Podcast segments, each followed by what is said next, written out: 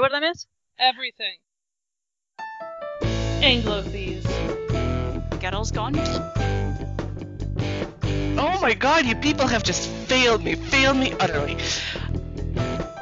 Congratulations, Scotland. We have just gone full Brigadoon. That just explains so much of my childhood to me. Research purposes. It's super important. I hear an awful lot of judgment in your voice. Hello, everybody, and welcome to episode 36 of Anglophies Potpourri Tangent Palooza 3 Tesla Machinery? I was gonna call it the tangenting. Oh, that's better. I spent like a week trying to think that up.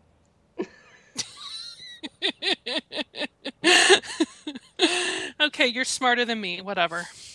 I'm Raiden, I'm Alina. And I'm Kaylee.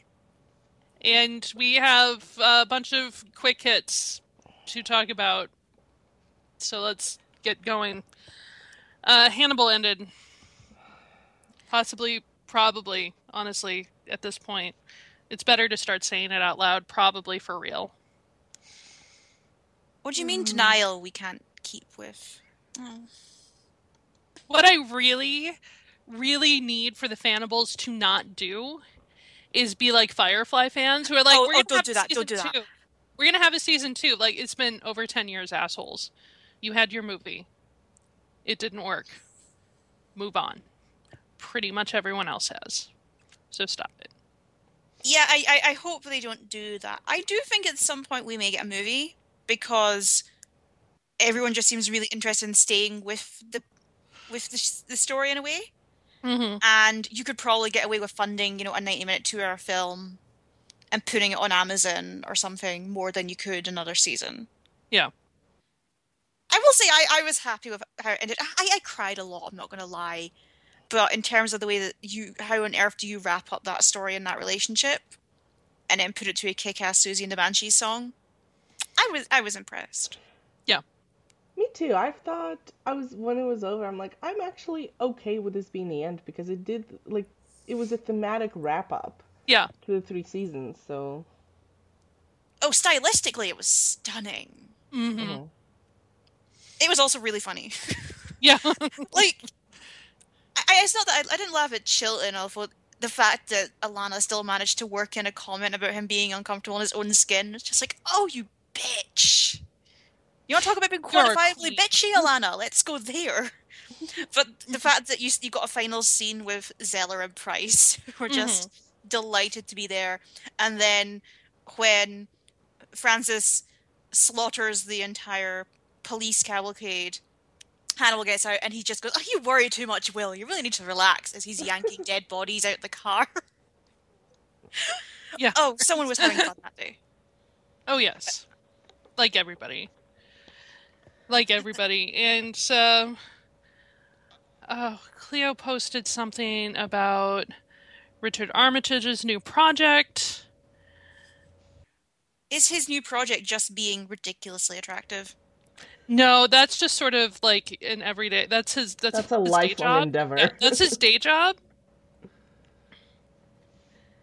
Are there any more pictures of him with Lee Pace that I could look at and just be happy? Oh, if you know where to look, you can find those pictures. There are also amazing gifts of him just eating donuts. I will. I will say, credit. Clearly, this show has, if not revitalized, and certainly given a, an extra boost to the careers of, particularly its two leads, but also Brian Fuller. Not only is you know Brian Fuller is getting American Gods, which is Mhm. the TV show that every showrunner has wanted to do for about a decade now. Hugh Dancy, who was previously known as that pretty English guy that's married to Claire Danes and does a lot of terrible romantic comedies, has Yeah. now signed on to do a TV show with Hulu where he's playing a charismatic cult leader. Yes, There please. And Mads Mikkelsen's doing the um oh the the the wars with the stars. He's doing Um, a Star War of some kind. You know, a Star War. He's playing a good guy in it as well, apparently. What? I know. Okay. So, can I tell my Mads Mikkelsen story? Yes. Yes. as many good things in my life, this one is thanks to Magic the Gathering. Thank you, Richard Garfield. Magic fans will get that. So, the World Magic Cup qualifiers happened. One of the Canadian ones, the ones that took place in Toronto, took place on Fan Expo Canada weekend and was in fact hosted in the Fan Expo facility. The WMCQ entry is a lot cheaper than the Fan Expo one day entry, but nevertheless, we got the Fan Expo wristbands. So I played two rounds of Magic, and then I'm waiting between rounds, wander outside, and there's a sign looking at me Mads Mikkelsen, that way. And then you posted on Twitter, like, what do I do? Like that was even a question. Seriously, Alina. so I text my friend, drop me from the event. I go hang out watching Ming-Na Wen be charming and funny for half an hour. She was wrapping up her Q and then I get into the Mads Mikkelsen Q and A. it was fun. Uh, I was telling um, uh, Raiden earlier that he did still look like what did we call him? An unkempt college student? Well, A vaguely, vaguely drunk college student. it's very obvious that the moment filming ended, he went, I don't ever have to shave again. or get a haircut. But, you know, at least the untucked shirt and the jeans that they were like clean and presentable, but like the, the general unkemptness of the hair on the head was, was happening. He was also funny and charming. Told, said things like, I have never seen a Bond film before being in Bond, and I have never seen a Star Wars film before. Oh my god, Mads. What rock did you live in? Denmark. So here are the things they talked about. The host asked him, you know, oh, it's such a pretty show. Everyone's so well dressed. Mads goes, Hugh Dancy's well dressed? He has like one suit. Oh, I love how judgmental that sounded. He talked about being in the Rihanna video. Bitch better have my money. He said his agent calls him and says, well, Rihanna wants you in her video. And he goes, do I have to dance? But he's apparently now somewhat cool with his children. For the moment, it won't last. He's had funny stories about being uh, Le Chiffre in Casino Royale because that is the Bond movie that uh, involves him torturing Daniel Craig by be like hitting him in the nuts. Like he remember that scene where he sits Craig in the chair that presumably has no bottom and like swings this thing. Um, do you remember? Swing. Oh, Yeah. oh, I remember. Very. I mean, hmm. Here's Yeah, the story. Well, first of all, he goes, "That was great fun for me. I don't think it was very fun for Daniel Craig." The chair was supposed to have, did have a plastic bottom, but it cracked during one of the. T- so he says, if you hear a scream that seems a little more realistic than the others. oh, mess. Oh, and uh, this is my story of how I got to hear Mads Mikkelsen say the word thrust in a sexual context, and it was very sexy. no, it was kind of an anti-sexual in a way because they're talking about. Let's see, the host called him sexy cannibal. Oh no, I think they were talking about getting away with like blood and gore versus sexuality on TV, and he was saying how, you know, it's amazing how they got away with all of the, all the things they got away with on the show, but then when it got to be the sex scenes, like don't show side boob and blur the butt, you know, all of that happens from standards and practices. And he was saying how filming sex is not actually sexy because you know you can't actually simulate sexual movement, you cannot thrust, you can't you can't do anything. And I'm just sitting here with him in his accent. I'm like, oh, Kaylee would be so happy right now if she were here. I- I'm s- I'm really glad that my imagination is almost as good as Will Graham's at times. Mm, And what's kind of sad is that it really does seem like the cast and crew of Hannibal were blindsided by the cancellation because he said they expected not to get more than one season, and then they still expected that this would be it after season two. But once they got season three, they thought that they thought they were in the clear, that the show was you know accepted and was going to go on. So the fact that they, yeah, you get season three, but no, no, that's that's where they you know we've had enough. That surprised them. mm. I don't think anyone's ever been able to make sense of NBC, No. and we never will. No, NBC is still trying to reach back to when they were the big dog in the 90s. And once they lost the West Wing, that was kind of the end of NBC's domination. But they might get it back now because Neil Patrick Harris has a variety show that's based on a British one, which I have so many opinions on. Which show? Okay, okay. So it's called Neil Patrick Harris's Best Week Ever, I believe. Or Best Night Ever, or Best Show Ever. It's- It's none of those things. It's based on a British show called Ant and Dec's Saturday Night Takeaway. Ant and Dec are kind of the kings of British primetime TV. They're a duo who were in a kids' TV show together and have basically done everything together in their career. Actually, they're both insured for millions of pounds if one of them dies. It's that kind of situation. So it's this Saturday night show where it's like, you know, musical guests and silly skits and kind of old school variety, but with way more passive aggressive blackmail.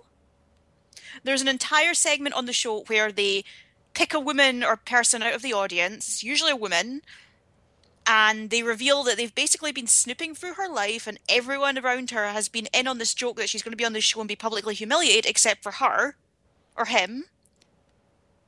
And this is entertainment and she has to just sort of sit there and take it. You, they usually give her a prize at the end of it like a nice prize a holiday or a car or something. But you basically have to submit to being publicly humiliated in front of about 11 million people. Hmm. and clearly nbc thought this is a great idea let's get neil patrick harris to do exactly that because that's why people like neil patrick harris so i watched clips of the show and it was excruciating it was like it made his hosting of the Oscars look like his Tony Award winning Broadway shows. It was bad. I'm concerned about Neil Patrick Harris. And I know it's mostly because of the Oscars, but I don't know what happened. It's like, who stole his mojo? Yeah. I think TV, I think particularly TV, don't know what to do with him. Because he's incredibly talented, but he's also openly gay, and I think that that's freaking them out. Because even though he spent like nine seasons or whatever being the most heterosexual character on television, overcompensatingly so, with How I Met Your Mother, hmm they they don't really know what to do with the sort of the triple threat singing dancing acting comedian tv presenter actor who and I, I think the fact that he is openly gay still freaks out a lot of the very conservative heads at nbc who want to be the what they see as the family network and for them that's a very narrow definition. But they also tried to do this variety show thing with maya rudolph hmm which wasn't popular but they're still bringing it back. Well, maybe if we try it with a dude. Well, that's why they're making Maya Rudolph do it with Martin Short. Hmm? Mm-mm. Mm-mm. Yeah, yeah, yeah. Like, if they were playing their characters in Inherent Vice, that would be amazing. I don't think they will. So it's just, I don't think the variety show thing has any juice anymore. So I don't know why they keep returning to it. Like, I don't know why we keep doing Matt and Dick in Britain because they're wildly popular and people keep watching them. Like, people still watch I'm a Celebrity Get Me Out of Here in this country, including my mother. Hmm So I can't even play moral high ground on the Tastes of America here. Yeah. it's just one of those. I I don't want to keep pulling the Hannibal got cancelled and this goes on card, but they make it very, very easy to But play that Hannibal card. cancelled, and this goes on. Yeah. Like Neil Patrick Harris is a cannibal. I'd watch that. Like him and Zachary Quinto could team up and be like Bedelia's crazy patients. That was almost like a waste of Zachary Quinto. Yeah, that was that was not almost a waste. That was that was an actual waste. That And, was I mean, a case of Brian tol- calling out and saying, "Zach, you know how we worked on Heroes together? Like, are you free for an afternoon? You're gonna get fisted by Gillian Anderson." I wish they hadn't done that because the whole story that yeah, the whole thing. made no sense. Like the more you found out about it, like yeah, that's not oh, okay, but but what? Yeah. That that was a fan fiction moment for Brian. Yeah, well, that was a lot of season three. I mean, like I love season three, and I think that the Red Dragon arc and all the scarousal involved was amazing. And there was a lot of Scarousal. scarousal. Oh, there's so much scare arousal. Like Richard Armitage and Bettina Wesley's sex scene alone. Holy shit! hmm Right, here's what I need. I need a romantic drama starring Richard Armitage and Bettina Wesley, where he is styled as he is in Red Dragon, maybe without this tattoo. I, I'm flexible on that, but he acts like his character in The Vicar of Dibley, and then Yeah. they have lots of sex. Yes. Like Absolutely. I, I know that we have friends who are romance offers who probably listen to this. Can you get on that for us? Because we're very, we have a very busy schedule of ourselves of you know planning things that we're totally going to write one day. hey, I actually started writing mine, so whatever. Oh, look at you being productive. It's right, and I have four jobs, so Jeez. Barely move right now. some of which I actually pay. How do you sleep? I kind of don't. I would like to point out that before this recording, Kaylee was, you know, weekly from her From her couch. deathbed. I am too sick. I'm I will just to sit talk. here. You guys will have to talk without me. I've been greatly comforted by the fact that I have a basin right next to my bed, just in case. We'll cut that if it happens, don't worry. You hope. We're not that bad. I mean, we are, but so Hannibal, yes, Hannibal is dead. Long live Hannibal. Long live the murder husbands. Yeah. There's an amazing article which I'll try and link that was on the Daily Dot, written by Ira Romano. Disclaimer: I know her on Twitter, where she talks about the way that the show has redefined male relationships on TV hmm and the way that it's taken a very clearly romantic relationship and redefined it in a way that steps out of what we expect that kind of relationship to be. And it sort of takes on some of the criticisms that, well, they don't kiss, so how can it be romantic? It's like, well, they've kind of moved beyond that. And there's enough penetration going on with knives and drills for them to kind of move beyond that anyway. Right. So, according to Mads, it was love at first sight for Hannibal. Of course it was. course it was. Everybody saw that except for Mr. Empathy.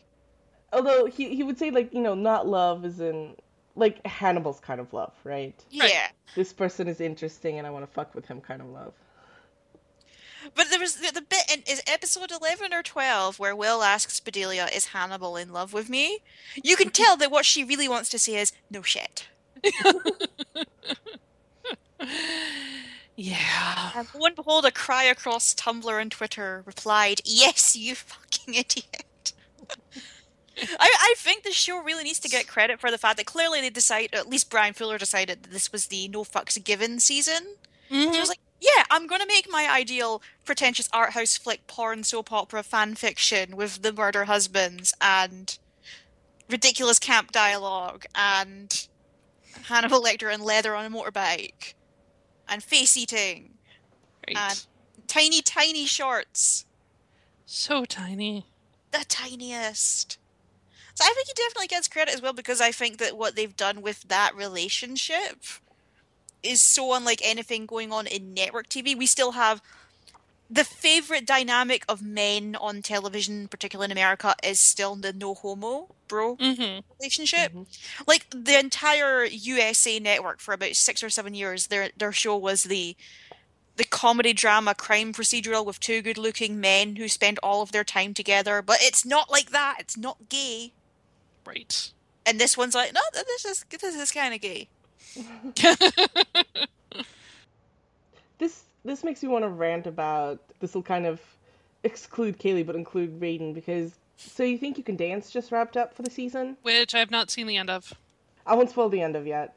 Well, I know who won, but I still can't comment much. Well, this this is from a few episodes ago, uh, or maybe just one of the couple. Yeah, I haven't seen that either. I'm kind of three episodes behind. you a bad fan, you. Well, I was kind of bored by the whole season. It was it was a dance where they choreograph um, two girls together, so they dance beautifully. And then Nigel opens his mouth and says, "Oh, it makes me so sad that we can have these emotional dances with with two women, but not with two of our male dancers." oh, for fuck's sake, Nigel! Yeah, Because Right? every time you do, you're like, it's too gay. it, for ten years, every time two men dance on the show together, Nigel Nigel has to add "no homo" to the end of the performance, and now he doesn't know why. Fuck you, Nigel. Ugh. This whole season was just a hot ass mess. I think. And and that was ignoring Travis's first actual choreograph for the show, which which Cat immediately brought up. Good. If the show continues, I really kind of want Nigel to be out. Bring Mary back. Get Nigel. Yeah. I, I will listen to Mary scream over Nigel open his mouth anymore. Yeah. No, this season was a hot ass mess. And I like the whole stage versus street conceit, like how other than not being constrained by gender pairings quite as much, how is that different from how the show has happened before other than less ballroom? I mean, Travis and Twitch were cute. That's about it. Yeah. When they would waltz off the stage after their introductions. Yeah.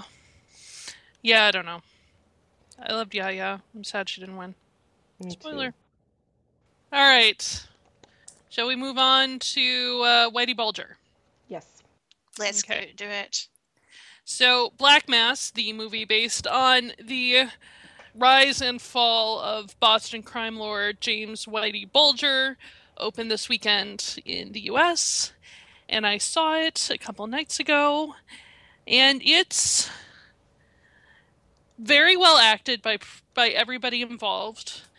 Most of the accents are pretty good, with the exception of Benedict Cumberbatch, who, to quote my roommate, sounded like he had dental surgery and didn't know the contours of his own mouth anymore, and also the Novocaine was still in effect. and I had somebody come at me on Twitter, a, a, a rabid Cumberbatch fan, saying, You don't know what you're talking about. That's exactly what Billy Bulger sounds like. And, um, no, Billy Bulger does, in fact, mumble somewhat, not as much as uh, Mayor, former Mayor Tom Mumbles Menino did, but he does mumble, but not like that. And yeah, Cumberbatch opened his mouth for the first time, time on screen, and both of my roommates, who are Massachusetts, Boston area born and bred, both went, "Oh no." so that was not good. It was not good, and he also doesn't look at all like Billy Bulger did, who was short and squat, and Cumberbatch is neither of those things. Anyway, the movie is beautifully acted, beautifully shot, slow as fuck. Oh my god. Oh yeah, I mean, this is a guy who murdered at least 19 people that they know of. The movie was slow as fuck. I think the the most interesting thing they the most interesting choice they made was making Bulger into kind of a plot locomotive and not so much the protagonist. The real protagonist of the story is the FBI guy who grew up with Bulger and they'd been friends in childhood and he definitely meant to save the city from crime and instead bit by bit got himself more and more involved in keeping Bulger safe from the feds and growing Bulger's criminal empire until the next thing you know, he's helping murder a guy in Miami. You know, like it happens. Totally happens. So it's not a bad movie. I don't think it's particular. It's not great. Uh, Depp is definitely gunning for an Oscar, and I think he's probably going to get a nomination. But I definitely think that Ian McKellen has this year's Best Actor statuette in the bag with Mr. Holmes. Sorry, Leo. Sorry. Sorry, Redmayne. Ha. Okay, so, I have a question. I have a question about this movie. Yeah. As someone who lives in the Boston area and Yeah. has to kind of live with the shadow of Whitey Bulger everywhere, Mhm. what sort of stance does the film take on Bulger's career, for lack of a better term, and his actions and the ultimate effect that they had on the city? Because I saw a movie recently also about a very famous British crime lord, and I think the the biggest area where it stumbled was in that particular depiction. I mean, I moved to Boston in 2003, which was nine years after Bulger went, um, after the fall of Bulger and after he had been in hiding for nine years. And so, really, it was just sort of this, you know, Whitey Bulger. He was a big crime lord back in the day. And to say that there's a shadow that I notice, eh. I remember when he was captured in 2011, and suddenly this guy who'd been on the FBI's most wanted list, he was number two right after Osama bin Laden for like nine years. And uh, this guy who held Southie in his iron grip, and they bring him out, and there you're like, this is a sad, tired old man. Holy shit. I mean, the film definitely kind of takes a. The FBI got into bed with Bulger to get the Italian mafia out of Boston, which they did. But doing that always creates a power vacuum. And somebody's going to jump into it. And if somebody has the backing of the FBI or even a couple of people within the FBI who will protect his ass, uh, then they're going to slide into it. And yeah, I, I don't really have an answer to that. Oh, wait, I have another question. Yeah. What's with, what's with Johnny Depp's contact lenses? Uh, what the what's with Johnny Depp's contact lenses is that Johnny Depp has brown eyes, and Whitey Bulger has blue eyes, and they were attempting to. I mean, the the makeup job is really some sort of uncanny valley shit. It's a little freaky. Like in stills, you looked at it and went, "Oh, he actually looks like Whitey Bulger," and then, like, it didn't quite move right, and maybe they were trying to go with a this guy is a stone cold, cold killer and his eyes are completely dead but his eyes are completely dead and he does kind of look like a zombie or a fish and my answer to that is if your actor doesn't have the right eye color just roll with it because it's spooky and like you could see his eyes through the aviator sunglasses, and I have so many rages about aviator sunglasses in general. Just the existence of them is terrible, and as someone with high cheekbones, I can't wear them, and they look terrible on everyone. So stop it. Even you, Raiden. Even you. Please stop. Love me. Anyway. So I don't know if they were going for the cold dead eyes or they were just trying to make Johnny Depp's eyes blue and still allow him to actually see out of the colored contacts. But it was freaky either way and added to the uncanny valleyness of the makeup job. You know, if Harry Potter fans got over it, mm. Whitey Bulger fans can too. Yeah, Matt Zoller Seitz from RogerEbert.com his review of the film, which he really liked. He said, the the the contacts added to the the zombie like nature of that character made the film play more like a horror, which I think is an interesting idea. But every time I saw that trailer, just with those eyes, it's like, Mm-hmm. do you have do you have cataracts? Are you okay? Like, did Whitey Bulger was Whitey Bulger blind? Yeah. No. I don't, I was mostly just distracted by them. Were there any standouts in the film that weren't Johnny Depp's cataracts? Joel Edgerton as John Connolly, the the main FBI guy and uh, childhood friend of the Bul- the brothers Bulger, was really good. And Dakota Johnson as Bulger's essential Wikipedia describes her as his common law wife, but we don't have common law marriage in Massachusetts. It was also, I mean, Dakota Johnson is a fucking professional, and she did her best with with Fifty Shades, so like give her an actual character. Who I mean, she's not in the movie that much, but she was really good. Adam Scott plays Adam Scott. It's With an amazing mustache, if the trailer is with an amazing mustache. Yes, like you want to know what Ben Wyatt looks like with a porn stash? Here you go. But he is a a perfectly serviceable supporting character, which sounds kind of like I'm damning with faint praise, and maybe I am a little bit, but you need those. So The cast is amazing. It's Joel Edgerton, Dakota Johnson, Corey Stoll, Peter Sarsgaard. You know, Yeah. they they brought it in. they and definitely it's, did. it's it's co-written by Jez Butterworth, who wrote Jerusalem, which is one of my all-time favorite plays. And I actually wrote about him in my dissertation, so I have a soft spot for him. Yeah, I and the they really used the Boston locations really well, which is always fun to see. So it was I actually mean- filmed in Boston. It wasn't filmed, in Vancouver. Boston. Yeah, a lot lots of it were filmed in Boston, and they made certainly the interiors of what what they were call, kind of using as the FBI office, but is actually Boston City Hall, which is like one of the most ugly buildings in America. It's 60s brutalist architecture in all of its brutalist glory. Like, it's the most disgusting concrete shit pile you've ever seen in your entire life. I'll show it to you someday. That worked really well as the FBI office and the interiors of just cold and nobody has any idea what the fuck is going on. So ultimately, I liked it.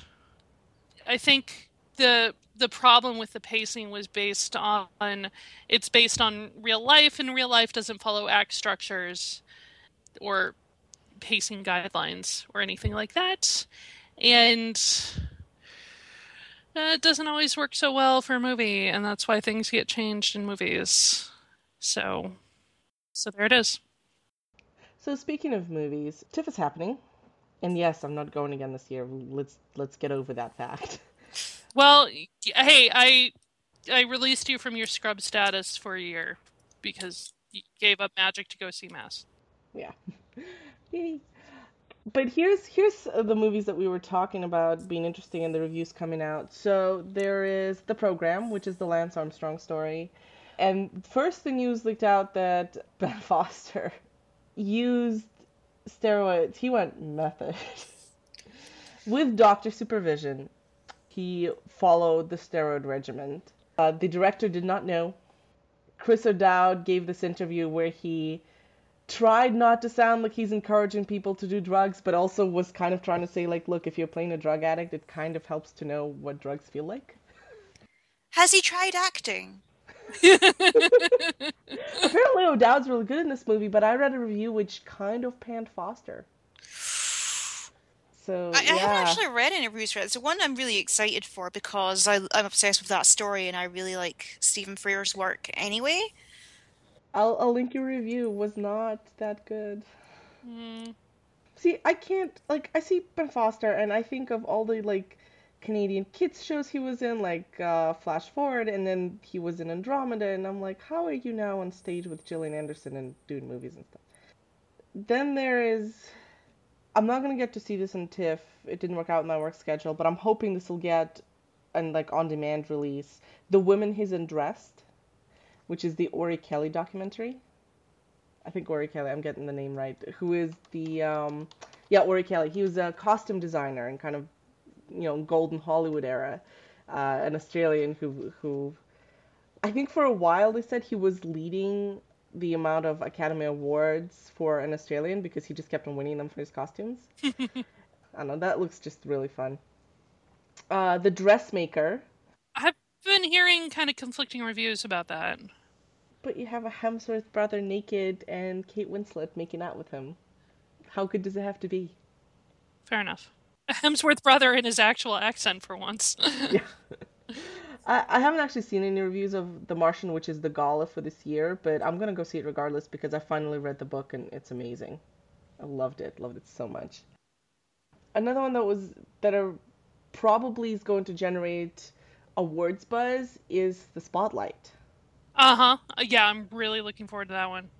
So the Spotlight stars Mark Ruffalo and actually a whole like they're all big name actors if you watch the trailers. I, I wanna I'm probably gonna collect as many trailers as I can for the show notes. It's about the I want to say the Boston Globe. Am I getting Yep. the newspaper right? Boston Yep. Globe investigation into the cover up of the Catholic priest child abuse scandal. The trailer's intense. hmm I love that little scene they have in the trailer where the reporters are talking to the lawyers for the church and basically going like, "Look, we're writing a story about priests abusing children or the lawyers who helped them get away with it. Do you want to, us to help us pick which story we're gonna write?" Because we're writing one of them. Yeah, or the lawyers? Oh, no, the lawyers who turned it into a cottage industry. I think that's the line. Mhm.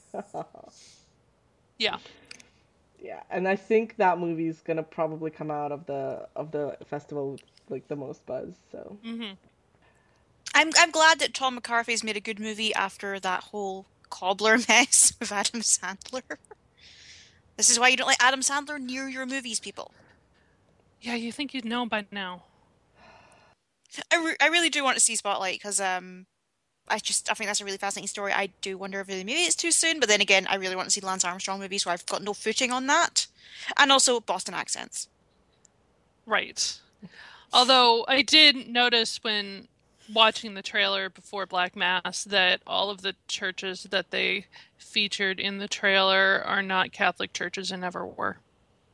It's not like the Catholic Church we're going to give them permission to film on Catholic churches. No, but like aerial shots of Park Street Church, which is a Universalist Unitarian church, or the Arlington Street Church, which is also UU Church, because that whole thing sort of started in Boston, and that's a thing. So yeah. I wonder though about the, I don't know, judiciousness of when you're talking. You know, you're gonna make a movie about children being abused, and you show like somebody else's church as the place where it happened. Like that's. Uh... Well, I mean, it's just aerial view. So I, I don't know. I'm just saying. I'm not saying anything. I'm just saying. Yeah. Use real locations when you can. Yeah. Crimson Peak is coming out soon. Yes. Yes. We we may be recording an episode on it. Or not. Hint, we may. We Spoiler, we are. We are. we are. I'm listening to Wuthering Heights. It's terrible. Oh. Do we wait, do we have to do that? No, we don't have to. I just thought that I would give it a shot and Audible's been, you know, after me to give an Audible try and I said, "Okay." Oh, you're listening to I thought you meant the song. No. Oh, I can listen to the song. I like the song. No, I mean I'm listening to the audiobook of Wuthering Heights. Who's narrating it? Flo Gibson. Says nothing to me. Nope. Uh, She's okay. I'm not really an audiobook person, I don't think. So we'll be talking about gothic things and stuff. And Tom Hardy or, or Tom, Tom Hiddleston, not Tom Hiddleston's Hardy. butt. Tom Hiddleston in a cravat. And how We're going to be talking about Tom Hiddleston's ass. I promise you that. Yes. And we're also we're also going to talk about how Alina did not go stalk the filming in Toronto. Mm, there's a lot of things. Yep, My life regrets will be numerous. that's true. Did you see the um, video of a panel, a Crimson Peak panel? Uh, it was Guillermo del Toro and Tom Hiddleston, and it was such funny banter. But he made uh, del Toro made Hiddleston say "fuck," and people were cheering, and Hiddleston was like, "I, I hasten to add, this is not like the f- a first utterance I've said the word before." I'm like, You just said hasten to to add?" add." Del Toro was joking about how so much of the movie is showing him naked, and it was just so charming. Yeah. Oh, so what do we think about the fact that Tom Hiddleston's playing a American country singer? eh. Eh, I, I just watched the trailer to that and went, you know, I liked this when it was called Walk the Line. I have that movie on DVD. was Hank did Hank Williams look anything like Tom Hiddleston? mm, Because like I get that it's you know biopic tradition to cast someone way better looking to play you, but Let me put it this way: I think he looks more like Tom Hiddleston than Whitey Bulger looks like. Uh... Oh no, sorry, not Whitey Bulger. Um, Billy, Billy Bulger. Billy Bob. The the Benedict Cumberbatch one. Billy Bulger. did you say cucumber batch? Yes, you should. Sure. Numbers are going to come for us. You don't know what you're talking about. Here, Google gave me a picture of Hank Williams. I think looks enough. I mean, obviously it doesn't look anything like him, but like general structures. Mm, whatever. Mm. Mm. Look, Paul Bettany played Chaucer. Yeah, but that wasn't That so wasn't a serious bio- biopic. Well, from what I saw the reviews of this movie, the, it wasn't spectacular. It was just its standard biopic. The thing that's fascinated me most about that is the Tom Hiddleston, Elizabeth Olsen. They're totally in a relationship, but now that the Oscar buzz has died down, no, we're just friends. Like the, the the PR game going on there was just sloppy. That's just so standard. yeah. Like if you must do that, take some hints on Bradley Cooper and the two year contract he's currently in. allegedly. Yeah, I didn't really hear a whole lot of buzz about it. It just looked kind of, you know, I've seen biopics. I like some, I don't like others, but you know, you know what you're getting. Yeah. Mhm. It's not going to stray from the from the template. May I talk about a biopic that I saw recently? Absolutely. So I don't know how well Americans know about the Krays. Like nothing. Tom Hardy Okay, plays so- them. yeah. That's all. we know. So Legend just came out in the UK and I believe it's coming in America soon. And it stars Tom Hardy as both Ronald and Reginald Kray, Reginald Kray, who were the most infamous London crime lords of the 60s. They were a fascinating intersection between the world of crime and celebrity. They had these, you know, top nightclubs in the East End of London that celebrities would flock to so that they could hang around with the gangster crowd because it was cool to do. But they were also really violent, mass murdering fuckheads. And I say that because I'm not entirely sure the film understood that until like the final 15 minutes. Mhm. So one of the brothers, Ronald Kray, was a paranoid schizophrenic who was also gay. He was also openly gay in the 60s in the East End of London when this was just not a thing that was done. And there's a really fascinating character there, but bless Tom Hardy, this was clearly the character he was most interested in playing him, but he plays him as just kind of vaguely autistic Mhm. like the the whole joke in Tropic Thunder about playing characters with with mental Mhm. disabilities, which I won't repeat here because of ableist language, but it felt like that was kind of the route that he was taking. Mhm.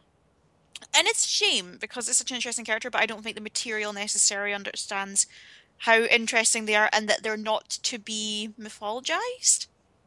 Because when I, remember, well, I don't remember, but my friend, when they died, um, they had their funeral, and there were people lining the streets cheering and clapping for them as Frank Sinatra's "My Way" played.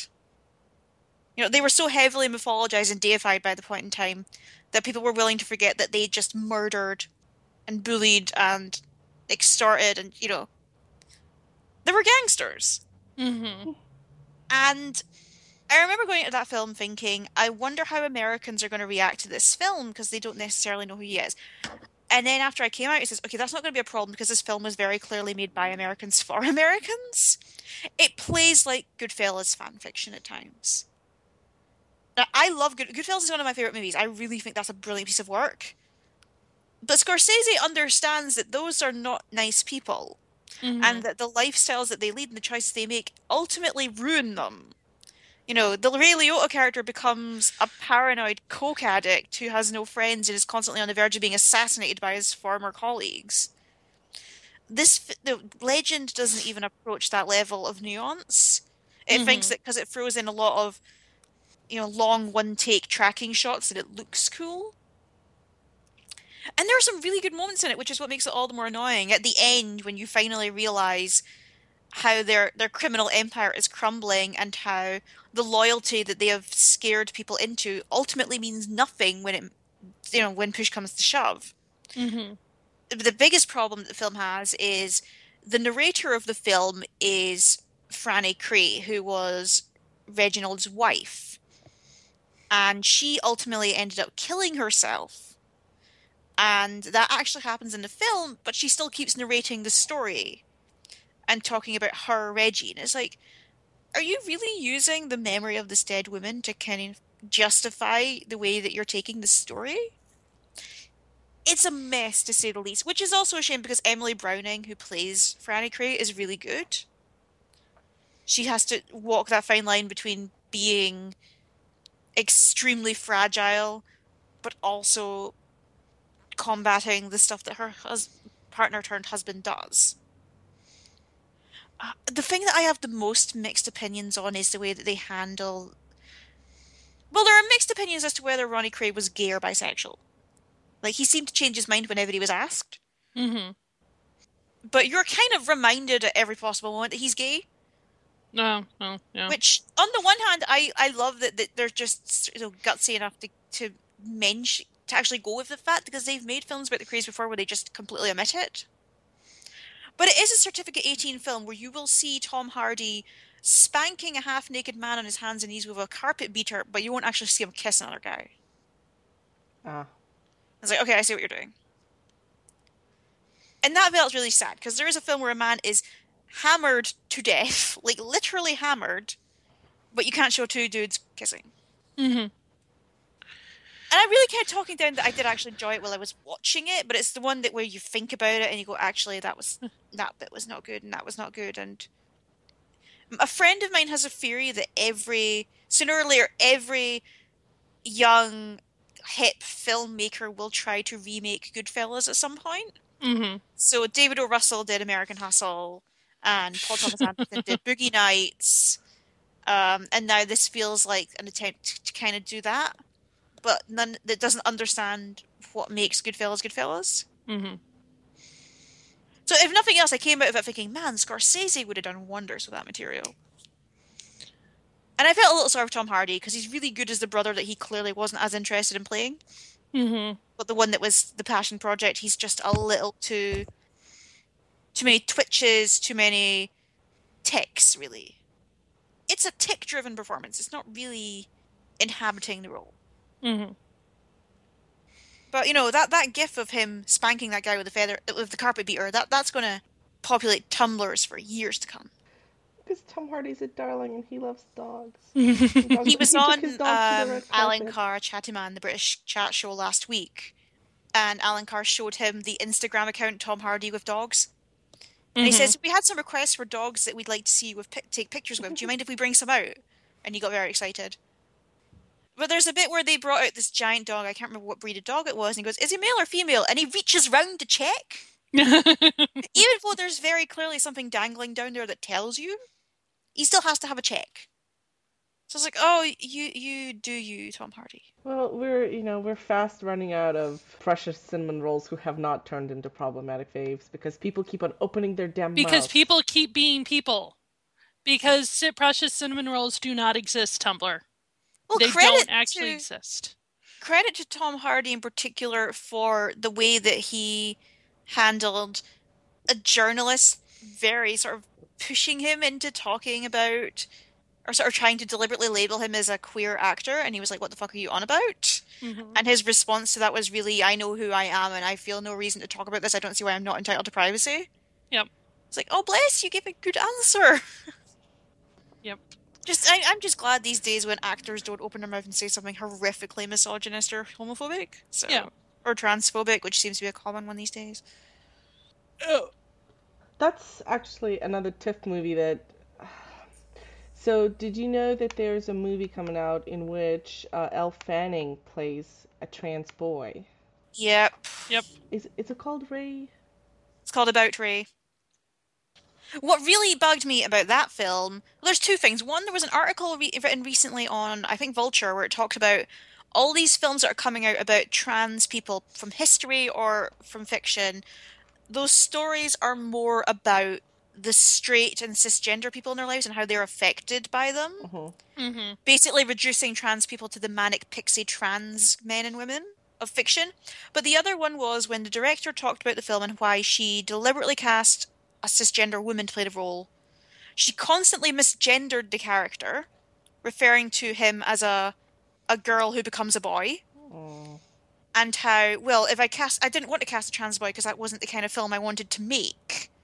So I was like, oh, okay, so it's a story that you're okay with appropriating. You just don't want to let them have anything to do with it in their own story. And this is something we've been happening a lot with. Oh, let me see off the top of my head, Eddie Redmayne, who has been going on the defensive for his performance in The Danish Girl, talking about how he will s- stridently defend and champion tra- trans actors having trans roles in films, except when he's playing them. Mm-hmm. So, you know, he's all about supporting trans actors on that front, except when it'll get him Oscar number two. I'm just saying, his next performance is going to be blackface. Like, if David Oyelowo couldn't get nominated for Martin Luther King, he's going to give it a go. I hate that I said that out loud. It's going to happen now. And we'll blame you. And then that doesn't even get into the bullshit that's happening with Roland Emmerich's Stonewall movie. Mm. Can we just not? All I'm saying is, if Roland Emmerich was going to make a movie about Rosa Parks, it would focus on the white bus driver. Oh, yeah. No, I agree with you. I just. Yeah. So yeah, just imagine if Hollywood gave a shit about trans people as much as it did using their stories to get people Oscars. Mm-hmm. Yeah. Let's talk about something happier. Guess what I did on Thursday night? What did you do on Thursday night? I went to the screening of the Rocky Horror Show on West End. It is the 43rd anniversary of the Rocky Horror Show, which, wow. So they did a special screening of it live from the West End where it's currently playing. And they showed it in cinemas across Europe, I believe. So I went to a sold out screening of it at my local cinema with my sister because it's my sister's favorite movie of all time and has been since she was about 10 or 11, I think. Oh Lord. My, my grandmother was really liberal about what movies she let us watch. so we went, and there was lots of people dressed up, and it was a really somber crowd. There was a row of people behind us who were much much much older than me and my sister, who just sat there looking really sullen for the entire show. They weren't doing any of the cheering or the heckling or the singing along. And I was like, why are you here? Like, if you're not going to scream asshole and slut with the rest of us, why are you here? so it was really fun because I've never seen the stage show before. My sister has. I've just seen the movie. hmm So it was fun to note differences and similarities. And the narrator role was played by several different people. Richard O'Brien was there doing the narrator. You know, he wrote the show and was the original riffraff. Stephen Fry did a little bit, who really rolled with the punches with the heckling. One moment someone screamed blowjob and he just replied, oh yes, please. Uh, Ade Edmondson, who's a British actor and comedian, was also one of the narrators and he came out in the full tights and fishnets and heels. Bravo. Emma Bunton from Spice Girls did the time warp bit. Mel from Mel and Sue of the Great British Bake Off was also in it, and clearly just having time for life. And then Anthony Head was the final narrator, Aw. but he'd already played Frank on stage, but he wasn't wearing tights or heels, and I was very disappointed by that. But it was nice to see him. hmm The show was incredible fun. I mean, I love that show anyway. It's really holds up as a piece of theater and musical. It's funny and silly and a surprisingly good riff on old B movies from the 50s, and the music is incredibly catchy. And it's really fascinating to see what was this incredibly transgressive piece of theatre in the 70s. Still kind of hold a punch in 2015, but I, I, I've sort of talked about it being culturally de radicalized in many ways, hmm which I think is true because, I mean, Glee did an episode on it. Mhm. Right. Every children's party I went to when I was younger did a time warp. You know, every th- this is so part of the cultural lexicon now. It's mainstream. But this screening was an aid of Amnesty International, and they talked about there's they sort of showed a, sh- a short film during the the interval that was dedicated to a a drag queen and gay rights activist who's been arrested, I believe, in Turkey for protesting, and how they were supporting him with this performance. I was like, oh, actually, this is still really radical in many parts of the world. Just because me and my sister saw it at inappropriately young ages doesn't mean that everyone else had that same experience. Mhm. So that was fascinating. And it was also just a generally really fun show. Eventually, people did get up and dance more, which was nice. But I wish they'd done that more throughout the show because it would have been nice to have the atmosphere in the cinema that they had in the theatre where it was being screened from. And yes, I know the words to all of it, which I was very proud of. The funniest bit for me is the guy that was playing Frank-N-Furter is an actor called David Bedella who does a lot of stage work and has played this role for many years. But he used to be on a TV show here called uh, Holby City, which is like it's a hospital drama.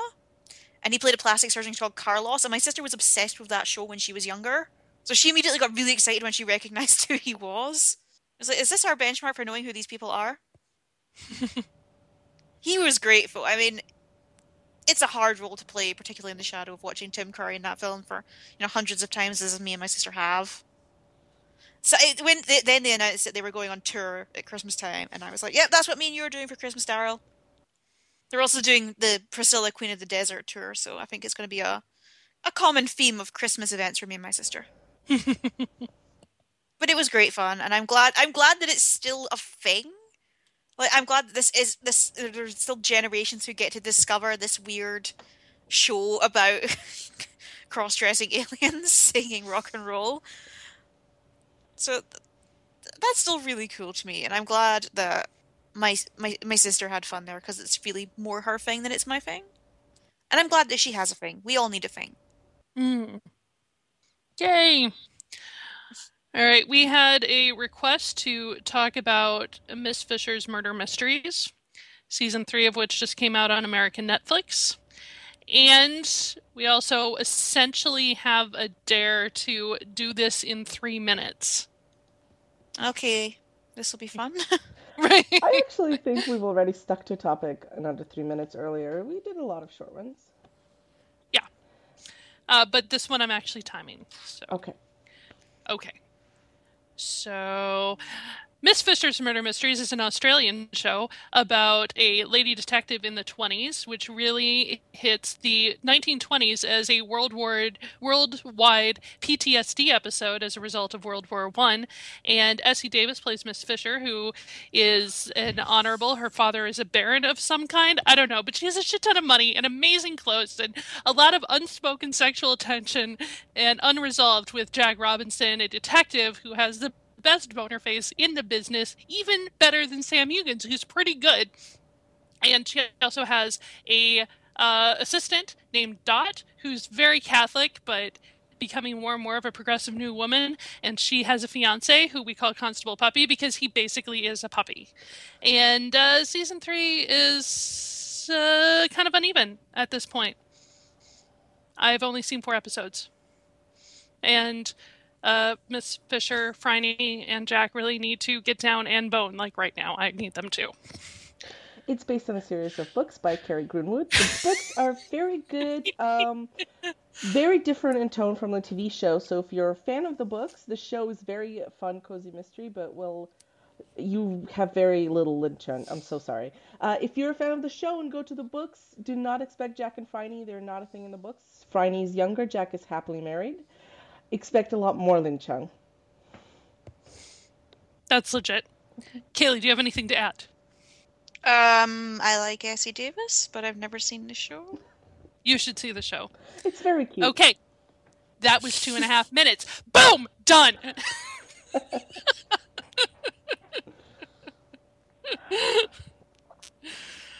I almost kind of want to talk more about the books because I have a whole thing about the books. There's so many of them, but mostly there's one thing that just is now bothering me consistently. Mm. And that is it's a series of books in Australia with, you know, not almost none, very few Australian Aboriginals in it. And by the time you get to book 13, you're like, can we have some, you know, Australians in this? And the answer is no. No, no. In- instead, you get racial slurs. Mm. I feel like it's something we addressed in a previous episode. I think I did because I think it was just it was it's kind of one thing something you have to get out of your system. This is what happens when you like things but they have problems in them and you were like, mm, but I want to talk about the problems, but I still like Right. it. Yeah, it's like that happens. What? What? What? Was there anything else we wanted to hit? Yes, one one well it's it's a very minor hit. On a geeky front, Dragon Age Inquisition Trespasser is out. It is the last expansion that will wrap up the Dragon Age Inquisition story. Uh, they had a uh, PAX panel on it. Uh, I've I haven't played it yet. I'm probably gonna. I haven't just had a free chance. I like to play these expansions through. I'm probably gonna play it this weekend. If any of our listeners are playing it, tweet to me about it. I'm ha- always happy to talk about it. I saw Megan Hilty in concert last night. She was amazing. She sang three songs from Smash, and I'd forgotten that the music from that show was actually really good. The like the show was a hot ass mess, but the music was good. Uh, I think that pretty much covers any planned tangents. Yes? Yes. I think Kaylee's gonna curl up and die right about now. It's getting that way, yeah. Yeah. Okay. So this has been episode 36. We will be back next month, sometime after Crimson Peak opens. Maybe with a guest. I don't know. It could happen. Maybe. No, it'll happen. And uh, leave us a review on iTunes. That'd be nice. That'd be awesome. There's a couple, and they're very lovely. Thank you. Uh, you can tweet at us, email us, visit our webpage. All of those links are in the show notes. Have a good night, everybody. Bye. Bye. Bye. You have been listening to Anglophies, a Made of Fail production. Hold on. You know, we'll edit this out. And put it in the stinger. Absolutely.